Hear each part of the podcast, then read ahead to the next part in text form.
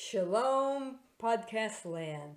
Pastor Granny here today. I want to bless you with some anointed sounds of the Native American flute. It is believed by many rabbis in Israel that this instrument was invented by King David himself. It brings peace to the soul because it makes you relax and know that He is God. As a matter of fact, it is Psalms 46:10 type of music. Be still and know that I am God. Meditation on the Word of God will bring healing anywhere you hurt. So may this anointed sound bring healing to you as I play this song for you. You may hear a little bit of a pop.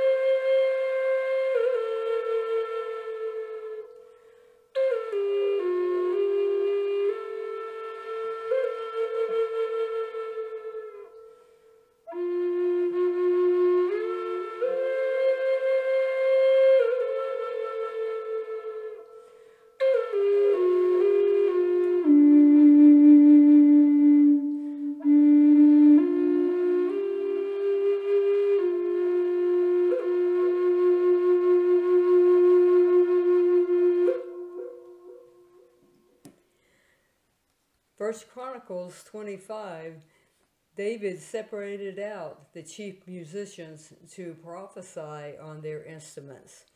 That song came out of a prophetic event about 12 years ago, and 12 is the number for government in the Hebrew language. Why is the Hebrew language so important? Well, thank you for asking, because it's the language that Jesus spoke when He walked on this earth. Yes, He could speak any language. And Greek, the Greek language was the business language of the day, but He was born into the Hebrew tribe of Judah, and He spoke predominantly the language. So we look at what He looked at, and that's important because governments, healing sounds, our government needs to be healed, our people need to be healed, but it starts with you, it starts with me. So I want to play a song now that is prophetic, meaning it's going to be coming from straight from the Holy Spirit. And I believe the Lord wants to minister peace to you. In these trying times where there's sickness and disease and wars among the nations, you need to know that God is still with you, that Jesus is for you. Some of us need to repent. That's true. Without repentance, nothing good can happen, but we do repent, don't we? I repent, and I know you do too. We don't want any unclean thoughts. We want only the thoughts from heaven.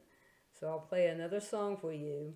As you have repented, you've cleansed yourself from all unrighteousness, as the Bible says. Focus on Jesus and the goodness of God, and you will be healed everywhere you hurt. Aho.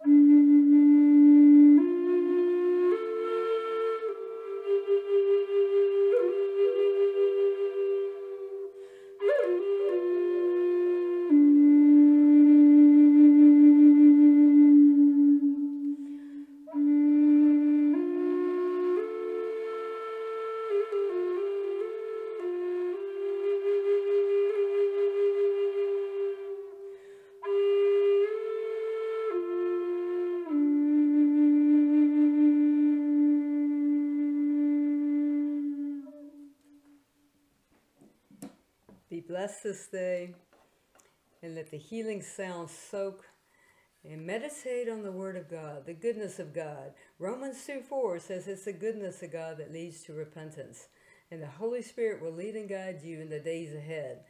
If you focus on Him and listen to the Holy Spirit, I promise these trying days will not bring you down. Your blood pressure will lower. You will feel better and confident that Jesus is for you, and if God is for you, who can be against you? Amen. So until we meet again, be blessed and shalom.